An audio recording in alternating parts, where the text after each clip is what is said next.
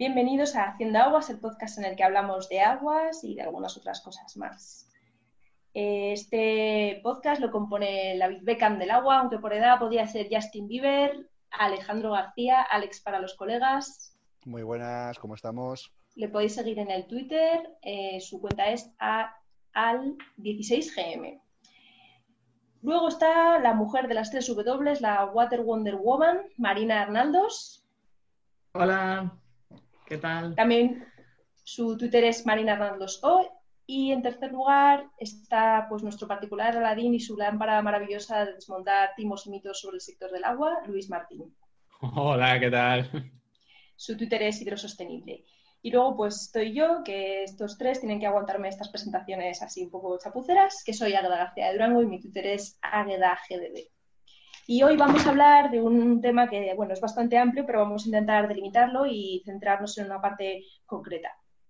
Recientemente eh, ha salido la noticia que los Alcázares se ha vuelto a inundar por una reminiscencia de la Dana que hubo hace unos meses, pero hoy no vamos a hablar sobre la Dana, que es un tema que daría para otro podcast entero, sino que vamos a centrarnos en los efectos de las inundaciones en las zonas urbanas y las, bueno, y las ciudades, que lo me Así que, eh, ¿quién quiere empezar? Luis, por ejemplo, explícanos un poco. Eh, vamos a hablar en concreto, perdón, de los SUD, de los sistemas urbanos de drenaje sostenible y cómo pueden servir para eh, contener, remediar este tipo de fenómenos meteorológicos que se dan cada vez más frecuentemente y sobre todo con más intensidad. Cuéntanos, Luis. A ver. Vale, pues voy, voy, a intentar mm, explicar un poquito qué son los sistemas urbanos de drenaje sostenible. Eh, lo mejor es imaginarse, por ejemplo, en la calle en la que cada uno vivimos, ¿vale? Imaginamos esa calle, pero cuando no estaba construida, ¿vale? Cuando era simplemente era, era campo, era bosque, lo que fuese. Y que llueve sobre, sobre esa zona. Lo que tenemos es que gran parte del agua, dependiendo de la vegetación se va a infiltrar en el terreno y en los acuíferos. Parte de ella va, a correr sobre, el terreno, lo que se llama escorrentía, y en general va a estar poco contaminada, porque no hay superficies que estén contaminadas. Pues imaginemos que cae la misma lluvia, pero ya en nuestra ciudad, en nuestra calle, asfaltada, con los edificios. ¿Qué va a pasar? Primero, hemos impermeabilizado prácticamente toda, toda la superficie, por lo tanto vamos a tener un volumen mucho más grande de agua de escorrentía que no se va a infiltrar en el terreno. Otra causa es que va a estar eh, mucho más contaminada, porque va a correr por superficies pues, en una ciudad que hay polución, que hay coches, aceite, gasolina, etc. Y luego, eh, el caudal punta, algo muy importante que mm, hablaremos aquí y es un poco como el tema del coronavirus. Muchas veces el volumen no es tan importante, sino como la punta. El, volumen que hay por, por segundo que al final lo que hace pues, que un sistema de, drenaje pues, se desborde o no se desborde. Cuando hay el, cuando el terreno es un terreno natural en el que se puede infiltrar, ese pico de ese volumen, ese caudal pico es mucho más, más bajo. Entonces, en el río en el que, al que iría todo ese agua, pues el agua llega eh, pues, a mucha menos altura y provoca pues, menos destrozos.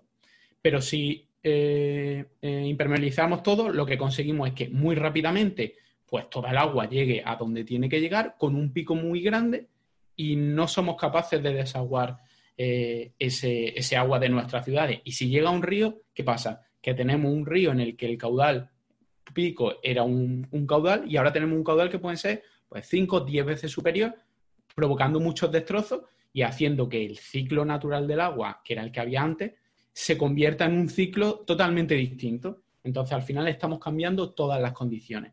Y esos son los problemas que intenta, eh, intenta paliar lo que se llaman los sistemas urbanos de drenaje sostenible. Eso para que un poco la gente entienda el problema de, nuestras ciudades.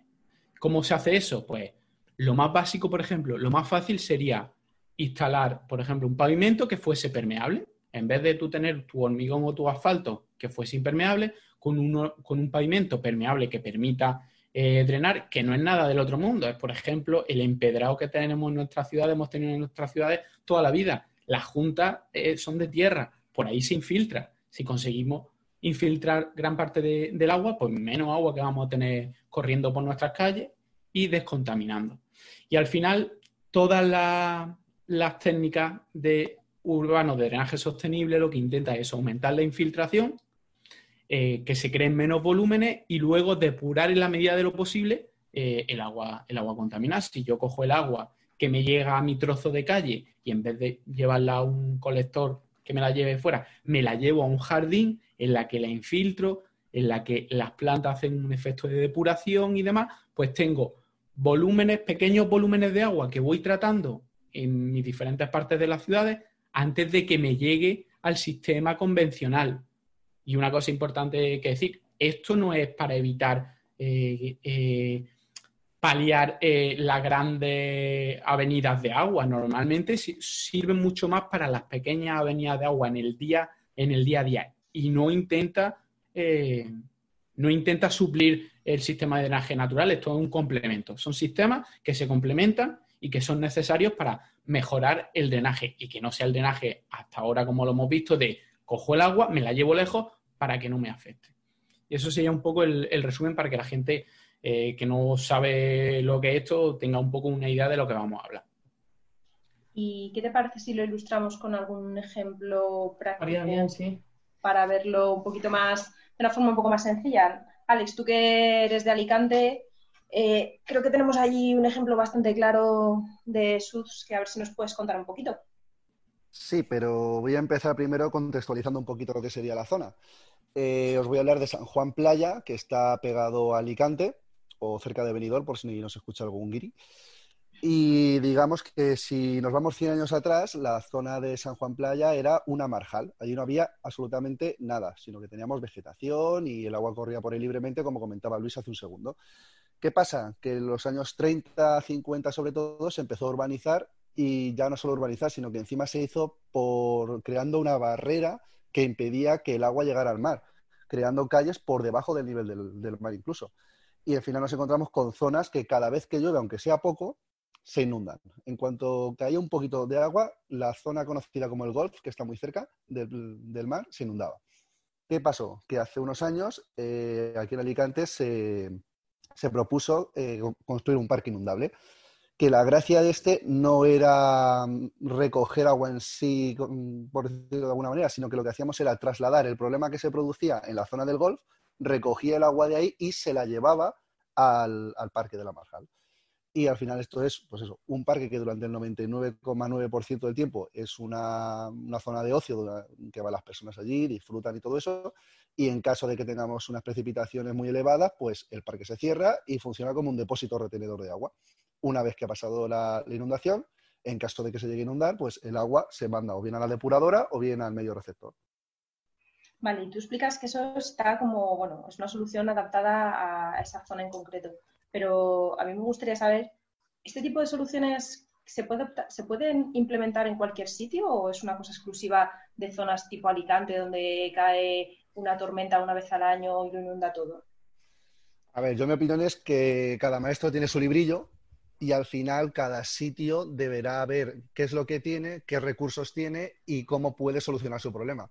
Porque a lo mejor un, parque inundable no es la solución en, en, un centro de una ciudad. O sea, a lo mejor en Madrid la solución es instalar un depósito anticontaminación en vez de poner un parque de la Marjal. Dependerá de cada situación. Sí, en cualquier caso, aquí lo que entra mucho es toda la parte de estudios de inundabilidad, que quiero decir, aquí hay dos opciones en general, bueno, en, la vida en general. ¿eh? ¿eh? una de las cosas que se pueden hacer es, eh, tengo esta situación y cómo arreglo lo que tengo, eh, es decir, qué tipo de infraestructuras puedo poner para paliar situaciones que ya se me han producido a nivel urbano y que yo ya sé que, que bueno, que, cuando llueve esas zonas se inundan. Me, estaba acordando justo ahora que hay una, yo, soy de Murcia y en, y el pueblo que está al lado de donde, donde viven mis padres hay una plaza que se llama la Plaza del Charco. Entonces tú ya sabes, hay, hay zonas en las ciudades que, que, ya se sabe que se han, se han inundado siempre, es decir, estos son, son zonas y claro, lo que pasa es que con los eventos de inundaciones que estamos teniendo ya, ya no es que se inunden, es que se convierten en verdaderas piscinas olímpicas. ¿no? Pero entonces, tú ya tienes esa situación, pues ¿qué puedes hacer para, paliarla? Y lo, otro es en nuevos desarrollos urbanos, qué tipo de soluciones puedes implementar para, que estas cosas no, sucedan. El, El caso de la Marjal para mí es un caso de éxito por un tema que ha comentado eh, Alejandro, que es eh, cómo yo tengo eh, SUDs que además me sirven o, que me dan un valor recreativo ambiental o que dan un valor al ciudadano, de manera que ni siquiera se da cuenta de que esa solución está, está allí, ¿no? Y, sin embargo están cumpliendo una función súper súper importante en, la ciudad. Y yo creo que esto es un poco el, taraná que tienen un poco las, los SUDs en muchos casos es este, ¿no? De aunar, digamos, servicios ecosistémicos o servicios a la ciudad con, con soluciones contra, contra las inundaciones. Entonces, evidentemente cada ciudad tiene su situación y en cada caso hay que evaluar con, con estudios de inundabilidad cuáles son las mejores opciones y sobre todo sabemos que esto se nos está produciendo en los nuevos desarrollos urbanísticos, esto es un más, ¿no? que, que, tiene que entrar al estudio y que se tiene que ver cómo se puede hacer de la mejor manera posible. ¿Y, Totalmente de acuerdo. ¿Y, ¿Y creéis, vale, o sea, el ciudadano al ciudadano ya llegaremos, pero desde la administración, o sea, tú, dices que nuevos desarrollos urbanos, esto es un must, esto ya se contempla. ¿Creéis que desde la administración esto se, mm, se, impulsa para integrarlo en los sistemas de saneamiento de las ciudades o todavía estamos muy atrás en este sentido en, absoluto, nuestro país? En absoluto. Eh, tú te puedes encontrar eh, ordenanzas municipales en los que te dicen que los sí tienen que estar son súper importantes. Además, los vamos a valorar en nuestro... al final, mentira. Yo he estado en, procesos de, diseño de SUD en ciudades, por ejemplo, aquí en Málaga, y podíamos intentar plantear algún tipo de piloto de SUD porque lo que optábamos era un proyecto europeo.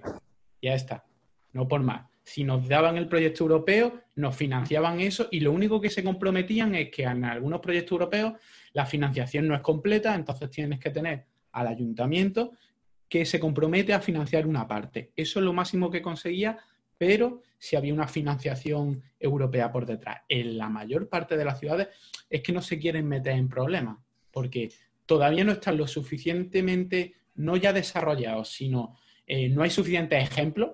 En España, por ejemplo, para que eh, los ayuntamientos se fíen. Básicamente es eso, porque tú le dices, no, es que esto va a conseguir que el agua esté mejor depurada, que haya más infiltración. Vamos a ver, yo que voy a tener que mantener esa zona y si está mal diseñada, y qué pasa si esto, y qué pasa si lo otro. No, no, yo pongo hormigón, pongo mi, rejilla, eh, un tubo de, en vez de 400 milímetros de diámetro, lo pongo de 800 o pongo de 400 y ya si se inunda una vez cada cuatro años, porque se inunde.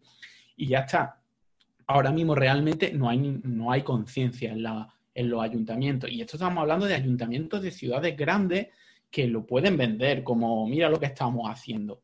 Eh, te vas por ciudades grandes y, yo ahora mismo tengo en la cabeza un poco los ejemplos de SUDs que hay en España y eso sería impensable en cualquier otra cosa. Tú no puedes recordar todos los ejemplos que hay de algo concreto en todas las ciudades, en todas las ciudades y eso está, está extendido. Eh, en España eso no está en absoluto extendido. Además, es que como no es necesario al final, yo creo que en España vamos por eh, si me lo hacen necesario, vale, porque me lo obligan, o si me lo valoran mucho en una licitación, pues lo pongo porque y ya buscaré una empresa que, me lo haga y, poder tener más puntos ahí, o si no, es muy complicado. Yo realmente lo que más valoro de todo de, de la Marjal y lo que todavía no me explico. Yo todas las condicionantes técnicas y demás, yo las veo, las entiendo, se puede hacer, podemos llegar. Es como políticamente se ha podido llegar a hacer eso. Que la gente no, no tiene una idea de, es que vamos a hacer un parque, pero que es inundable, ¿eh? que se puede llenar de agua, no sé cuántos metros puede llegar en principio a tener de agua, y que te diga el ayuntamiento, que te diga, ah, pues mira bien, vamos a poner encima y vamos a poner un montón de dinero. Y que no te llamen loco y te diga qué dices. Y si hay un chiquillo por ahí, no, pero es que vamos a cerrar. No, no, eso es muy complicado. Eso es lo que yo más valoro, por ejemplo, de un proyecto como, como el de la Marjal, que no, que no tiene con parangón, ¿eh? No tiene parangón en España y no sé si tiene parangón en, en otros países de, de Europa, ¿vale? No sé si hay ejemplos de estos a ver, parques sé que se han hecho algunos, pero como el de Alicante en concreto, ninguno. Eh, respondiendo a lo que decías, caben 45.000 metros cúbicos en el parque de, Marjal en concreto. Y también lo que estaba. mogollón de piscinas olímpicas. Lo estaba buscando. Una, una piscina olímpica tiene 2.500 metros cúbicos, pues, pues eso, pues muchísimas. Como diciendo muchísimas. Y nada, también haciendo alusión a lo que comentabas de la importancia de planificar, el problema que tenemos es, mm, voy a poner un ejemplo que así se ve más claro. En el año 1997 llovió una barbaridad, sobre todo aquí en Alicante, que hubo incluso muertos. Y entonces se hizo un plan director que se invirtió una burrada de millones de euros para hacer todos los colectores generales que se han hecho aquí, que están funcionando y eh, ahora mismo incluso puede llover más y la gente lo percibe como que ha llovido menos. ¿Por qué? Porque no se inundan las ciudades. Pero ¿qué es lo que pasa? Que tienen un espacio y un volumen limitado. Si estamos haciendo construcciones nuevas y seguimos impermeabilizando, lo que estamos haciendo es aumentar la cantidad de agua que llega. O sea, al final se pueden llegar a saturar las infraestructuras que hicimos hace 20 y 30 años. Entonces, por eso debería ser obligatorio que se, que se implantaran SUDs en las nuevas construcciones, ya sea con pavimento, ya sea con zonas verdes, ya sea como sea.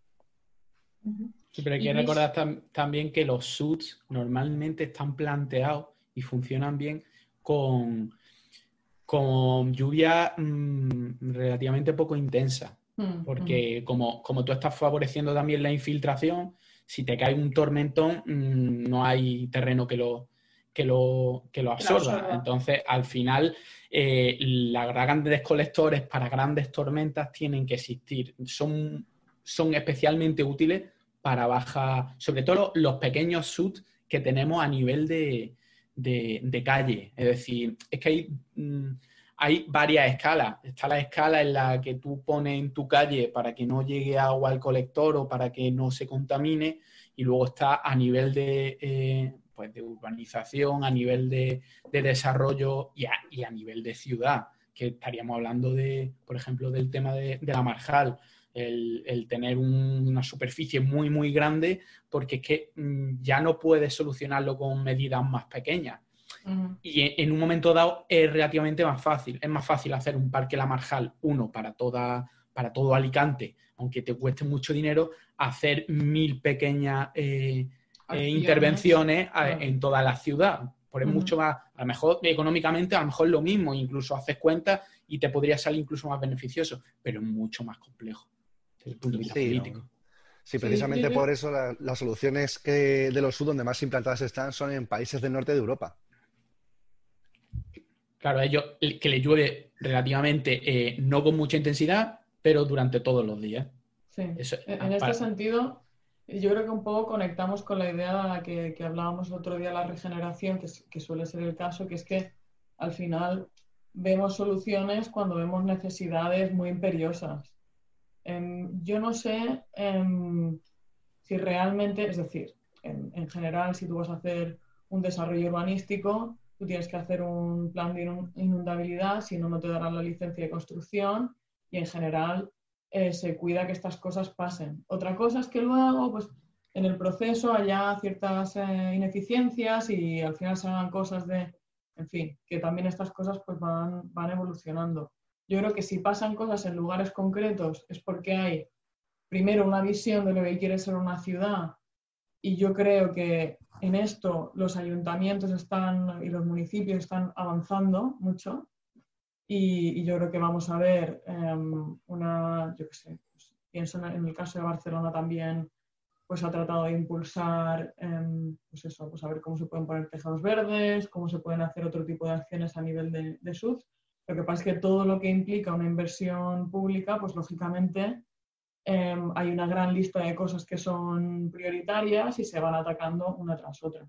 Dicho esto, yo creo que según se vaya haciendo el tema de las inundaciones un mayor problema, escalará en el orden de prioridad y veremos en función del caso pues eh, temas más centralizados como puede ser el depósito de la marjal o cosas más localizadas como pueden ser los otros subs que, favorecen, que, estén más orientados a favorecer la infiltración y todo eso combinado con un poco el concepto este de, de livable cities, ¿no? de ciudades en las que los ciudadanos queramos estar ¿no? o queramos vivir.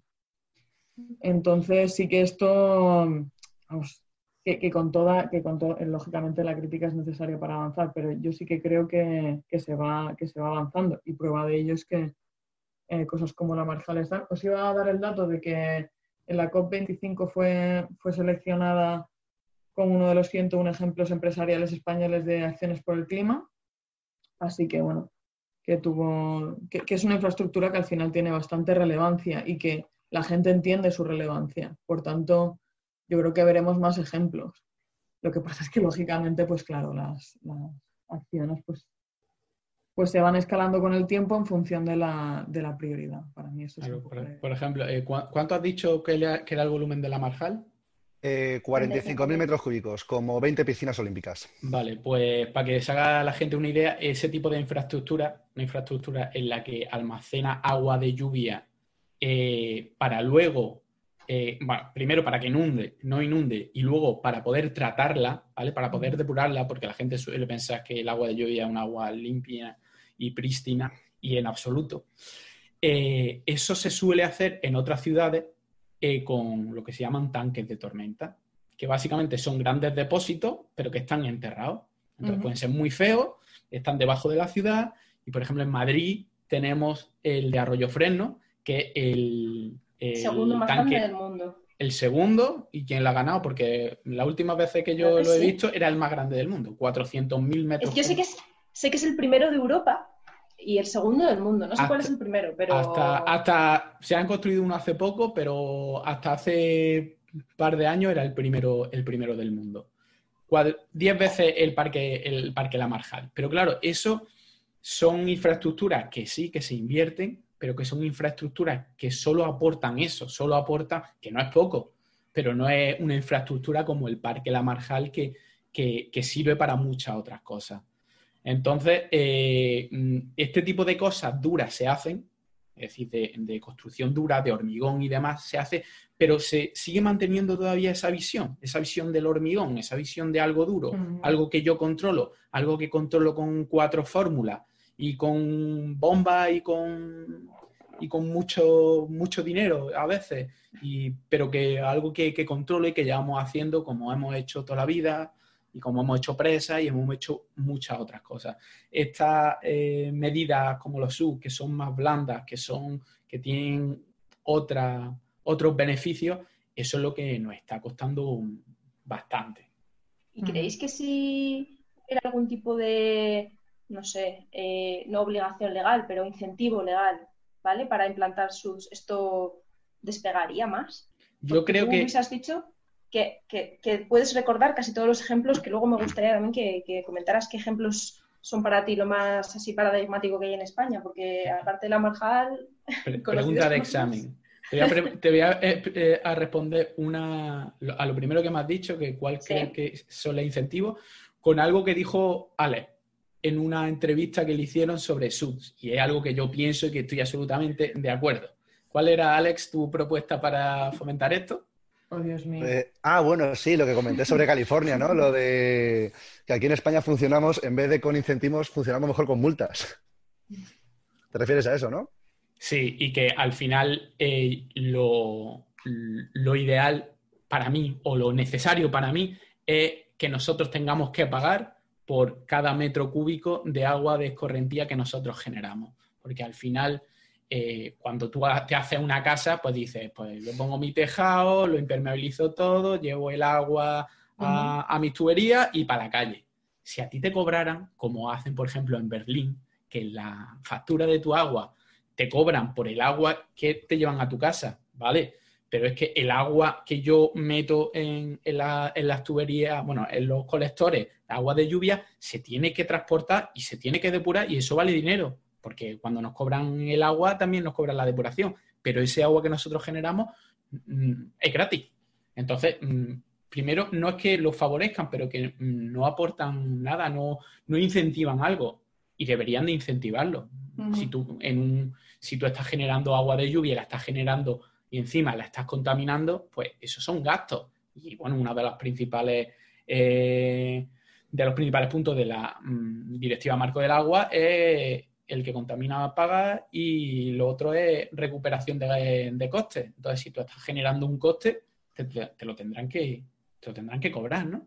Es la única manera. Yo creo que al final en España es la única manera de que nosotros... Mm, yo, yo, sí, yo voy a introducir un poco una, opinión un poco quizá diferente. Eh, sí, porque una de las cosas que me pasa, y, yo creo que es un poco un conflicto quizá que tengo con esto, es que yo no tengo claro que las soluciones descentralizadas siempre tengan que ser la mejor solución. Y yo no creo que una solución, porque sea centralizada o porque sea tipo, como has dicho tú, de hormigón, sea mala o sea la peor. No, no, no. Es decir, A, mí, me gustaría entender mejor, porque claro, últimamente, si lo habéis visto, es, un poco la explosión esta de las soluciones basadas en la naturaleza, tratamientos descentralizados y todo esto, ¿no? Y esto va un poco en contra de la idea de que lo que tú haces es centralizar capacidades y hacerlo todo en un mismo sitio de la manera que pueda ser más eficiente. Eficiente en infraestructura, eficiente en personal, eficiente en, bueno, y esto, un poco, la idea es, la, la marjal es un poco esta idea, ¿eh? que luego puedas centralizar este agua que se lleva al, a la depuradora de aguas residuales, a, lleva a Monte Ogregia, ¿verdad, Alejandro? A Monte Orgegia o al mar, depende de la calidad que tenga. Exacto. Entonces, este agua incluso se puede reutilizar y se puede reutilizar en grandes volúmenes, con lo cual dices, bueno, parece que esto tiene sentido. En función de cuál sea el estado de los acuíferos que haya debajo de un sitio determinado, puedes ver un poco cuál es el coste de no infiltrar o a lo mejor, oye, tampoco tienes tanto coste de no infiltrar. En fin, es un poco ese balance y para mí un poco el decir, vale, hemos venido de, una, de, una, de un pensamiento muy de las grandes infraestructuras, ahora nos estamos metiendo un poco en el pensamiento esto de las infraestructuras descentralizadas y, y blandas, como decías tú, Vale, pero tampoco nos volvamos locos. Es decir, ¿dónde encaja cada una? Para mí esto es un poco más la, idea, porque no es una cosa u otra. Claro, claro, es, añadir a lo que ya estábamos haciendo, que lo estábamos haciendo relativamente bien, no lo estábamos haciendo mal, no es que tengamos que solucionar eh, unos grandes problemas, aquí se estaban haciendo infraestructuras, se han hecho infraestructuras grandes y bien hechas. Ahora, sumarle a eso el otro tipo de infraestructura y no intentar sustituir, porque si intentamos sustituir, al final vamos a terminar o igual, porque si tú, tú, una cosa por otra, pues puedes terminar igual o incluso puedes, puede acabar peor. Simplemente sumar a esas medidas, sumar a otras medidas y no volvernos locos y no que todo lo las soluciones basadas en la naturaleza y demás, que ahora mismo está muy de moda y muy guay, pues que simplemente que no sea un postureo, al final también tiene que, tienen que funcionar y hay veces que es muy complejo. estas soluciones tienen sus ventajas, pero también tienen sus inconvenientes. Tienen unas, es decir, tienen unas cinéticas que son mucho menores, necesitan unas superficies muchísimo más grandes, eh, tienen un, mantenimiento que no es el que tiene una infraestructura de otro tipo. Es decir, muchas veces te encuentras con el decir, vale, em, hay otro, hay otro tema, hay otra dificultad, que es que cuando tú implantas estas soluciones, las tienes que implantar en coordinación con todo el mundo. No tiene sentido que en un, en un barrio pongan dos SUS o pongan, ¿sabes?, algún tipo de, de, solución basada en la naturaleza y no se pongan en otros sitios porque no estás haciendo nada. O lo haces de una manera coordinada o hay un plan, digamos, urbanístico alrededor de esto o, no estás haciendo lo que tienes que hacer. Y por tanto es muchísimo más complejo. Em, claro, hay zonas donde realmente tú dices, vale, zonas que no sean urbanas, zonas que estén como más, eh, digamos, en, lugares que sean más inaccesibles, tendrían más sentido donde hay más superficie, que no sea el, suelo urbano es mucho más, es, es, mucho más difícil de conseguir, es mucho más caro. Claro, otras, otras zonas sí que, sí que puede ser, pero a mí esta, esta idea un poco de que las soluciones basadas en la naturaleza es como un poco lo que hay que hacer, yo la pondría un poco como entre, entre comillas y sobre todo ver un poco, hacer un análisis más eh, de costes-beneficios de cada cosa, ¿sabes? Sobre todo sabiendo que puedes tener infraestructuras que estén relativamente centralizadas, pero muy bien eh, incluidas dentro de la ciudad y que tengan un valor recreacional, que tengan un valor de biodiversidad y que tengan todas estas, cosas. Y desde esta perspectiva que tú dices así más integradora de soluciones centralizadas y descentralizadas, dos preguntas. Y a, propósito de lo segundo que has dicho, una sería que si creéis que estas, los SUD son para todo el mundo o hay una tipología de ciudad o de área urbana que se adecue más a esto, porque tú hablas de la disponibilidad de espacio que es necesaria para este tipo de soluciones basadas en la naturaleza, etcétera. Y la otra es que si es económicamente viable a nivel más general. Venga, ¿quién se atreve a contestar? Va, me la juego. Venga. Eh, sí, porque estaba guardándome lo de la parte económica. Eh, he visto ya por ahí varios, he visto por ella varios estudios donde se habla de que algunos ladrillos que se están haciendo de permeables, porque los SUDs no son solamente soluciones mm, verdes, que estábamos hablando ahora mismo, sino que también puede ser, como decía Luis al principio, pueden ser pavimentos drenantes. Hay ladrillos que se están utilizando como adoquines, que se puede utilizar perfectamente en zonas en parkings o se puede utilizar en los centros urbanos que ahora se están como peatonalizando. Eh, que al final lo que están encima son mucho más baratos que poner una capa de hormigón con la solera, que sí, luego el pavimento, etcétera, y están haciendo exactamente el mismo, el mismo resultado. Y la otra pregunta no me acuerdo cuál era. No sé qué la parte, la parte económica. Que ah, que sea para todo el mundo, sí. sí. Eh, a ver, son para todo el mundo si lo adaptamos. Eh, donde más están implantando es en el norte de, España y en Centro Europa y toda esa zona, pero precisamente porque las lluvias que tienen allí son muy laminadas, son, claro, mm. llueven 600, 700, mil y pico litros al año por metro cuadrado, pero claro, llueve 300 días al año. Luego te vienes aquí a la zona del Mediterráneo, te vas a Murcia y te llueven 300 litros, pero es que resulta que te llueven en tres horas. Son formas diferentes de gestionar. Sí, sí, además que las ciudades pues, dependen mucho, ciudades más planas favorecen más, ciudades más extensas como necesitan más espacios para algunas cosas, ¿eh? porque no necesitan más espacio para poner un, un, pavimento drenante, necesita el mismo espacio que hay, pero sí, sí necesita, si va a poner una área de biorretención, algo así, sí necesita, necesita esos espacios. Entonces habrá ciudades en las que esos espacios se pueden dar a nivel de calle, porque son calles muy amplias, edificios muy, muy separados, zonas en las que se pueden hacer a, otro, a otros niveles y también depende mucho del, tipo, del tipo de lluvia. Al final, si tienes lluvia muy torrencial en un momento dado, las medidas que están más basadas en la naturaleza, que hay vegetación, que hay sustrato y demás, pues en un momento dado pues se pueden, se pueden resentir. Eh, al fin, pero siempre hay mm, medidas que se adapten a tu, a tu ciudad y a tu climatología, porque los mm. sub no son dos o tres, al final eh, los sistemas urbanos de drenaje sostenible son una filosofía, intentar cambiar cómo funciona el drenaje de una ciudad, favorecer que se parezca más al natural que al artificial que nosotros hemos creado. Entonces, siempre hay, siempre hay una solución adecuada para, tu propuesta. Y por el tema económico, es que el tema económico es muy complejo.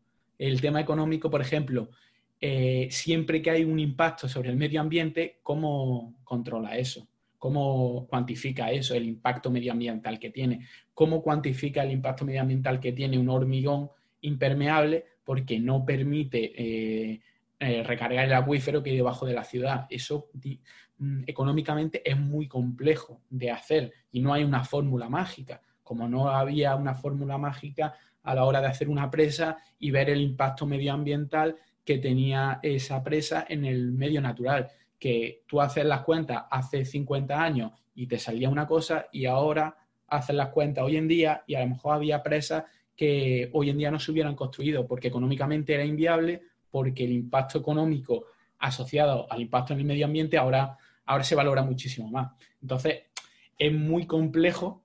Lo que pasa que al final, pues en una ciudad, lo que te va a costar llevar a los trabajadores allí, la mano de obra, el hormigón y demás, y el mantenimiento a, no sé, a 10 años vista, eso es lo que se va, lo que se suele contabilizar y no otra cosa. Y muchas veces los SUDs en este aspecto son mucho más caros que lo que se hace hoy en día.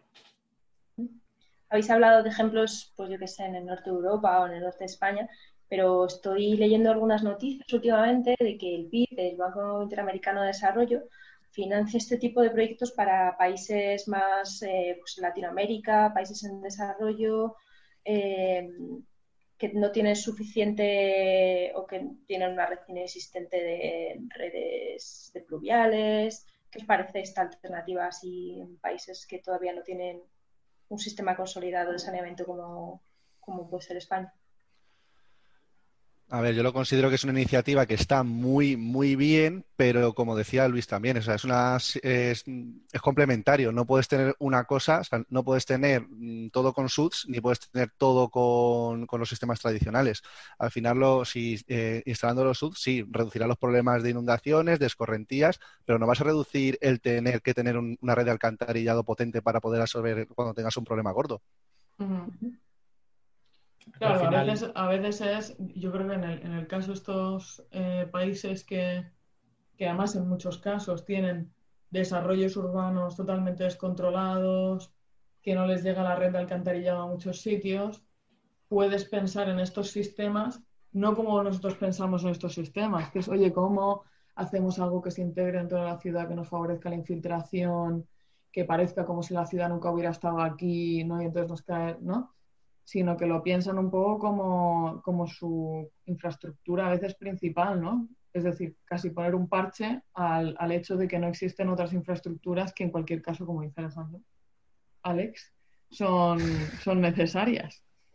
¿Vale? Entonces, eh, claro, ahí la, orientación es un poco diferente, porque evidentemente no es lo mismo financiar una obra masiva de infraestructura que nosotros ya damos por sentada, porque las infraestructuras se hicieron, y ahora lo que estamos es un poco, con suerte, renovándolas cuando podemos, em, versus hacer, hacer obras, em, infraestructuras muy necesarias, pero claro, obras totalmente faraónicas, ¿no? Que hay que hacer en, ciertos sitios.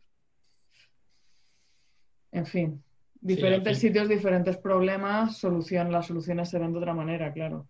Nosotros vamos dos pasos por delante de ellos. Ellos eh, están favoreciendo estas medidas porque no pueden abordar proyectos a nivel de ciudad, pero una vez que se desarrollen esos proyectos de ciudad, nosotros ya hemos estado ahí y ahora lo que estamos es desarrollando proyectos a, menor escala para seguir ayudando y seguir mejorando esos proyectos a, grandes escalas. Pero mm, si se pudiera cambiar, obviamente eh, en una ciudad con poco desarrollo es preferible el drenaje que tenemos, el drenaje de toda la vida, con sus problemas y sus inconvenientes, pero también con su con sus beneficios, grandísimos beneficios. Solo tienes que ver cómo se queda muchas de las ciudades que no tienen una red de alcantarillado en condiciones cuando llueve un poquito. Y nosotros ya hemos estado ahí y lo que, y lo que estamos buscando un poco es la excelencia. Vamos dos pasos por delante suyos, pero ellos lo que necesitarían es una red de alcantarillado mm, de toda la vida y, además no hace falta que sea la mejor red de alcantarillado del mundo.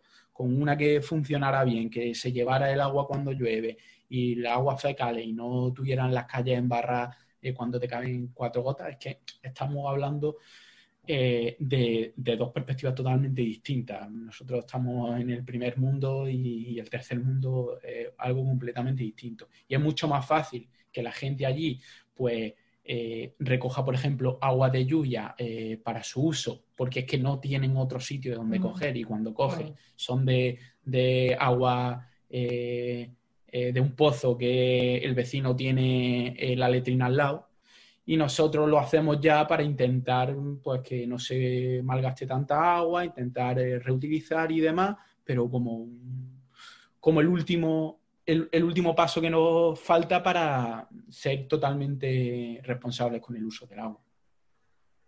Y em, una cosa que no que nadie me ha contestado, he lanzado la pregunta. Algunos ejemplos prácticos, o sea, aparte de Alicante, ¿qué otros ejemplos podemos ver en España o fuera de España, pero cosas concretas? No, pues en Holanda están haciendo cosas, bueno, pero alguna cosa más concreta. Bueno, en Madrid, en Madrid tenemos el nuevo desarrollo que se hizo en el Calderón, el nuevo, el Wanda Metropolitano, ¿no? Se llama. Allí sí se instalaron, se instalaron eh, eh, pavimentos drenantes permeables y, depósitos, depósitos de infiltración, que básicamente cuando tú tienes un prevés que va a tener más volumen de lo que el terreno puede infiltrar, lo que haces es un depósito en el que almacena el agua mientras el terreno no puede infiltrarlo porque no puede infiltrar suficientemente rápido y poco a poco pues, se va infiltrando en el terreno y en vez de infiltrarse en dos horas, pues se infiltra a lo mejor en dos días.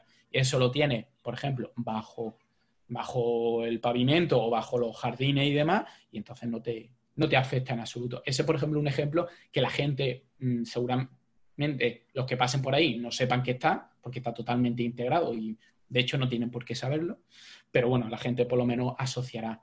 Eh, eh, habrá oído el nuevo estadio de, y, le, será bastante un, referente bastante, bastante grande. Pero, por ejemplo, también tenemos en, en La Coruña, en la universidad, pues hay pavimentos permeables en los aparcamientos, por ejemplo, que al final es simplemente una celosía de hormigón en el que en la parte de dentro hay tierra y allí como llueve mucho, pues crece cepecito. Si nosotros lo hiciéramos aquí, pues tendríamos simplemente un aparcamiento de, tierra eh, que infiltraría el agua en el terreno. Tampoco son tan, tan grandes y tan novedosos como la Marjal. También tenemos en, la zona también de la comunidad valenciana, no sé si en Alicante, el tema de los, a lo mejor, o, también Marina, el tema del proyecto europeo para utilizar cerámica para SUTS, que no me acuerdo ahora mismo cómo, se llama ese proyecto europeo. ¿Conocéis un poco más el tema? ¿Alguno de los dos?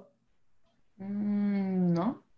Yo conozco algunos proveedores que sí que están ya trabajando con ese tipo de cerámicas, pero el proyecto en concreto no lo conozco, ¿no? Pues el proyecto europeo intentaba, lo que intenta es desarrollar sistemas urbanos de drenaje sostenible, pavimentos permeables también, que incluso en algunos momentos se intenta que los pavimentos favorezcan la depuración misma del agua, pues se estaba intentando eh, combinar eso con la industria cerámica que hay en, esa zona y conseguir pavimentos con los restos de la industria cerámica eh, en esa zona. No me acuerdo. Life Source, Source, ¿cómo era? Eh, es que los nombres, cuando se intentan hacer nombres con siglas, al final... pero los nombres de los proyectos Life siempre son muy graciosos. Siempre buscan a el como que sea una palabra. Sí. eso, para eso los americanos son muy buenos. que luego dice, luego ves lo que significa y dice, vaya follón lo que significa la que han tenido que liar para que la palabrita quede guay. sí, sí, sí, totalmente. Vale, venga, pues ya sí. Hombre, yo, por ejemplo, el, em, como ejemplo, por ejemplo, de, aplicación de, de SUD, en el, en el Museo del Agua en Barcelona, por ejemplo, el, el, parking era un, ejemplo de esto. Claro, lógicamente es, es, mucho más reducido, pero sí que hay, hay como pequeños ejemplos aquí vaya de, de esto. Sí, pero no son muchos y no son eh, tampoco muy espectaculares. Pero... es que al final es, lo que decíamos, ¿eh? ¿eh? Luis, que la Marjal es un sistema centralizado grande no van a haber ejemplos de subs como este. Lo que tendrás es pequeños ejemplos en muchos sitios que si son en los suficientes sitios tendrás un efecto conjunto de ellos. Si al, final lo, que lo que pretende es tener a lo mejor un barrio, un barrio nuevo en el que se incluyen estos sistemas. No, va a haber un sistema, va a haber muchos sistemas como tenemos en algunas ciudades eh, nórdica y demás, siempre suele haber muchas veces el barrio ecológico en el que las casas son súper ecológicas, el drenaje ecológico, al final todo va, todo va en, ese, en ese plan. Em, por ejemplo, en la zona de, de Vitoria también se hacen... Vitoria, por ejemplo, es una ciudad que ha apostado mucho por ese tipo de, de cosas y seguramente habrá sistemas urbanos de drenaje sostenible que ni siquiera seamos conscientes de, porque simplemente siguen la filosofía, simplemente su drenaje ha seguido la filosofía y no es un sistema urbano de drenaje sostenible en el que hay un cartelito y te explica eh, cómo funciona y demás. Que eso, por ejemplo, en Madrid también hay un, hay un parque que hicieron y lo hicieron a modo de, demostración de sistema urbano de drenaje sostenible y en el que te explica eh, te explica lo que es. Eso algún día, si volvemos a hablar de este tema, podemos invitar a Elena Calcerrada, que se... ¿Calcerrada o calcerada? Calcerrada, calcerrada. Y además ahora está en el comité de los de profesionales. Sí, acaba de ganar las elecciones. No sé si podremos... A lo mejor está demasiado ya ocupada. Está muy solicitada, seguro. Sí. Como para dedicarnos. Ya, vemos a su secretario. Venga, pues una última pregunta para concluir este tema. ¿Y cómo veis vosotros el futuro de los suits? Venga, te voy a hacer una predicción. complicado. Hombre, eh, al final cada vez van a existir más suits. Yo creo que el futuro de los suits será cuando ya eh, la gente ni siquiera sepa lo que es un suits porque forme parte del, del drenaje normal. Será una técnica, una técnica más y pasará, pasará como han pasado en otros países. Me hizo gracia hace no mucho eh, los programas estos que seguro habréis visto, los programas estos de reformas típicos que hay, que están los gemelos y está no sé quién. Pues bueno, Hay, Buenísimo. Televisión de calidad. Además que te puedes ver uno y otro y son todos iguales, pero tú te los ves. Es maravilloso. Sí, ese es el de los trasteros. Todo concepto abierto, sí. y pues me hizo mucha gracia porque eh, hay uno de ellos que es, un, que es un chaval, un chaval así con el pelito medio largo, que es canadiense. Y en un momento dado eh, estaban hablando de la casa que tenían que reformar y demás, y se sorprendió y, dijo una frase, y dice, ¿cómo que, que no infiltráis vuestra propia agua? Y dije, ¿cómo? Claro, el, sistema, el agua que cae en el tejado, a la tubería y a la calle. Y como que se extrañó de que, de que no infiltraran su propia agua. Y digo, claro, a lo mejor allí están habitual, en a lo mejor no en el país, pero por lo menos en esas ciudades, que además le resultó extraño. Pues eso terminará, terminará pasando, esperemos, aquí. Alex, ¿tú cómo lo ves? Pues a ver, yo creo que va a ser algo que se va a implantar sí o sí. Lo que pasa es que ahora mismo ocurre, pues como le ocurrió a las tuberías de PVC hace 50 o 60 años. La gente no sabe ni la durabilidad que tiene, ni el mantenimiento realmente que tienen que hacerle para que funcione correctamente. Y es como una falta de... Mm, como que no creemos aún al 100% en este tipo de tecnologías pero dentro de 20 años, vamos, creo que va a ser lo que decíamos, va a ser obligatorio que los planes urbanísticos nuevos se estén utilizando, que cuando hagamos una restauración o que se haya una, se va eh, a, rehabilitar una zona centro de una ciudad, eh, por narices tengamos que implantarlo. Y Water Wonder, Water Wonder Woman. Water Wonder Woman, me encanta. www. Hombre, yo creo que mm, estamos asistiendo un poco a, lo que es el escenario normal en la adopción de innovaciones, que es que hay un grupo de, ciudades, organizaciones que son frontrunners, que son los early adopters, digamos, son gente que ha cogido y ha dicho, ok, yo tengo esta visión de mi ciudad, quiero incorporarla, quiero incorporar los SUS, quiero incorporar este tipo de soluciones dentro del concepto de mis ciudades y hemos estado hablando de muchas de muchos ejemplos, el de Alicante, por supuesto, Madrid, Barcelona, ciudades del País Vasco, hombre, pues ahí tienes ciudades que son un poco escaparate de otros municipios que son, eh, esperarán a ver qué pasa en esas, en esas ciudades y entonces adaptarán las soluciones poco a poco. Y luego están los, los, los absolutamente eh, en contra de, de, todo tipo de cosas y de todo tipo de cambios, que son los que están a la cola y ya pues se irán evangelizando por la propia fuerza de, las cosas, ¿no? Pero bueno, esto es como todo. Es decir, eh, lo que sí que estamos viendo es, que hay ciudades que sí que están apostando por ellos, los veremos más, están muy ligados a imágenes de ciudades, como decía, sostenibles, orientadas a los ciudadanos, en el que haya servicios ecosistémicos, en el que se preserve la biodiversidad, en los que se tenga en cuenta la salud y el, y el estado ambiental en las ciudades con lo cual esto es como una marca muy buena para ellos y, seguirán, digamos, su, curso. Lo que pasa es que evidentemente pues las innovaciones, la adopción de las innovaciones y sobre todo aquellas que implican pues cambios a, diferentes niveles, administrativos, de empresas, de soluciones, de que aparezcan compañías que los hagan, que haya competencia, que bajen los precios, pues lógicamente cuesta, ¿no? Pero pasará. Bueno, me gusta vuestro punto de vista positivo. Y bueno, pues nada, con esto damos por concluido este breve pero intenso análisis sobre los sistemas urbanos de drenaje sostenible, los SUDS, y pasamos a una de nuestras secciones favoritas, que es la noticia que nos la trae, como siempre, Alex. ¡Bien! estamos, estamos, nerviosos esperando Dinos, quiero prensa de calidad. Hoy os voy a contar la lluvia... Bueno, He titulado esta noticia como la lluvia divina, por no ponerle otro nombre un poco más raro, oh, pero bueno, la lluvia divina. Espero que no sea nada relacionado con pornografía. No, no, tranquilos que no es nada escatológico. Pues claro sí. Lo he tenido que decir, lo he tenido que decir a la edad. En fin, os cuento. Vale, Buenaventura es una ciudad colombiana que tiene 425.000 habitantes, ¿vale? Pues resulta que desde el año 2017 el número de casos de asesinatos ha aumentado drásticamente. No sabemos por qué ha sido, pero ha aumentado. En 2018 ya hubo más de 30, pero es que en los primeros meses de 2019 ya íbamos por 50. Aparte de que tenemos constantes tensiones entre los propios barrios, etcétera. Total, una locura.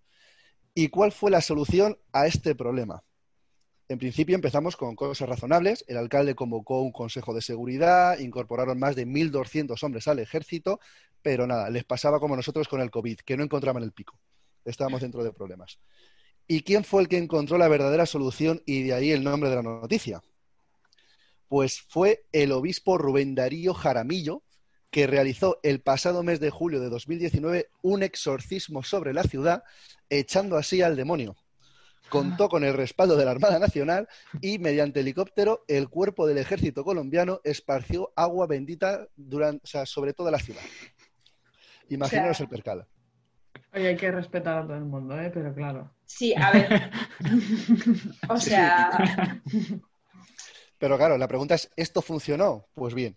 Eh, fuentes ¿De verdad te lo preguntas? Sí, sí, sí, yo lo pregunto. ¿eh? Llegó hasta el fondo de la noticia. Fuentes fidedignas nos han comunicado que la mayor pelea que se ha producido desde entonces fue hace un par de semanas porque dos exdelincuentes no se decidían entre quién le compraba el pan a la del quinto hoy y quién se lo compraba mañana. Vaya, pues. Pues, Pues habría que pensárselo, ¿eh? Habría que Habría que pensárselo. Habría que plantearle a nuestros gobernantes, a lo mejor, no sé, si, si vale también para enfermedades como la del coronavirus y cosas así, que unos Pues sí, pues sí. helicópteros lancen agua bendita. Claro, Esto es un que poco ya había un bulo por ahí que decían que iban a fumigar las ciudades con helicópteros. Pues a lo mejor no era tan mala idea. Claro, ¿no? Claro que nos están Con fumigando, de desinfectante. hecho.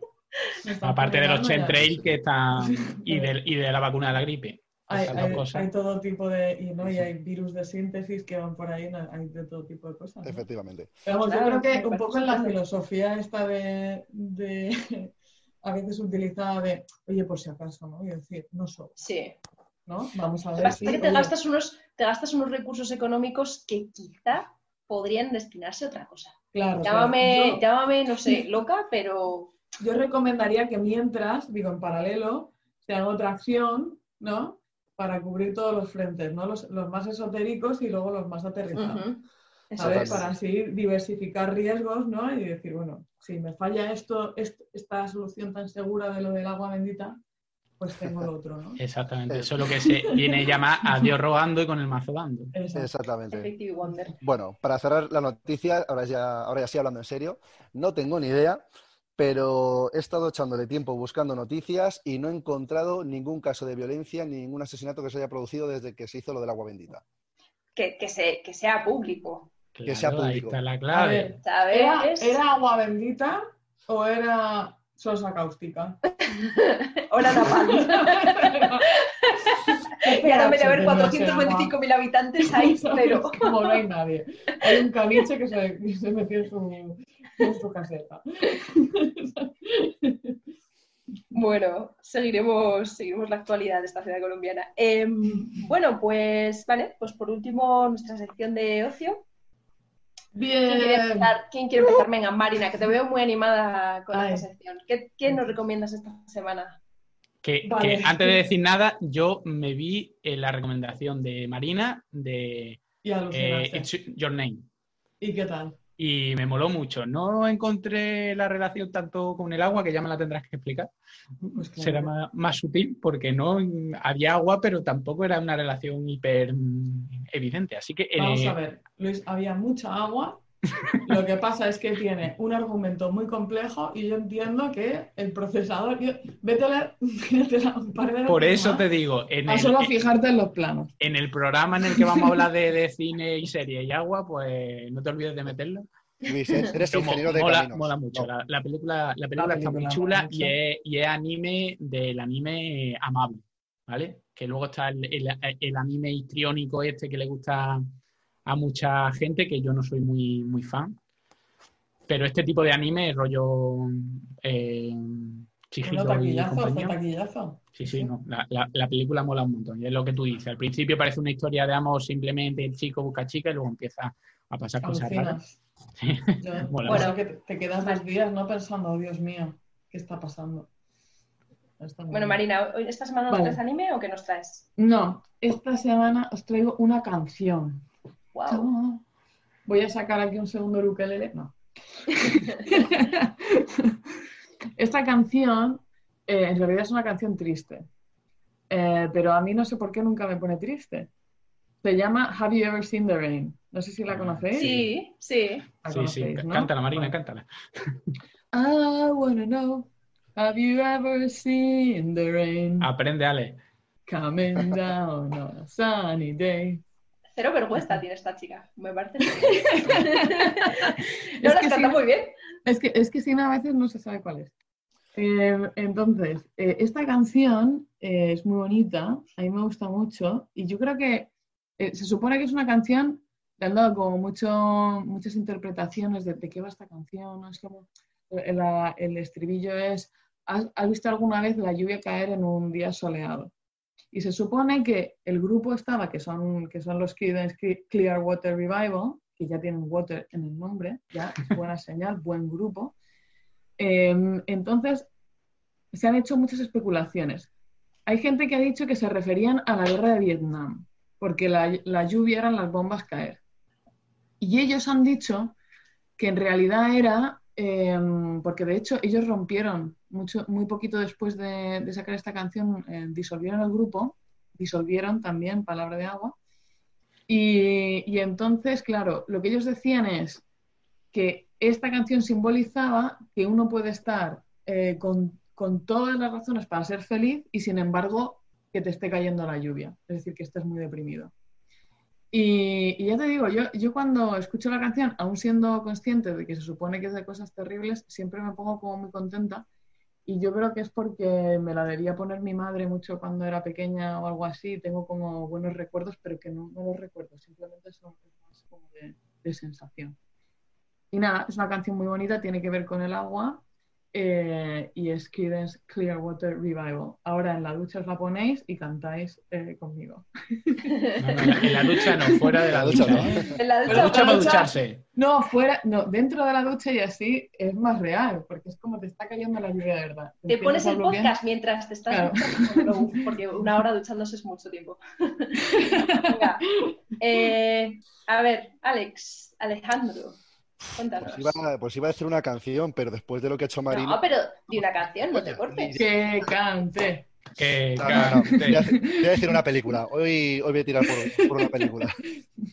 Os voy a recomendar la de la película de Flint. Eh, se, la sacaron en 2017 y estuvo nominada al mejor telefilm de los Emmy 2018.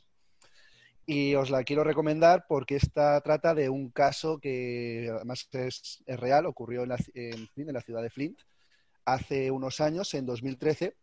Resulta que esta ciudad estaba abastecida por una tubería que venía de otra ciudad y resulta que se la iban a cortar. Entonces iban a hacer, eh, tenía que cambiar el suministro y por prisas deciden coger el agua del río y empiezan a tener una serie de problemas que no os quiero desvelar para que veáis la película y está curiosa, curiosa. Así que os la dejo ahí para que la veáis si no la habéis visto. Fue noticia hace unos años todo el tema de Flint. Venga, Luis, tu turno. Pues yo voy con una película, película de animación del año 2011, ¿vale? que se llevó el Oscar a mejor película de animación en el 2011, que Rango, que a lo mejor algunos, si no saben cuál es, una que sale un camaleón, y ah. la verdad que tiene muchísimo que ver con el agua, porque llega a Rango a un pueblo, un poblado típico de, estos del oeste, en el desierto, y hay unos problemas con el agua, tienen que ir a buscar el agua, y constantemente están diciendo en la película y poniendo de manifiesto lo importante y lo valioso que es eh, el agua. Y una cosa que vi hace, hace una semana, algo súper interesante, es que normalmente las películas de animación, pues lo animan los animadores digitalmente y luego los actores ponen sus voces.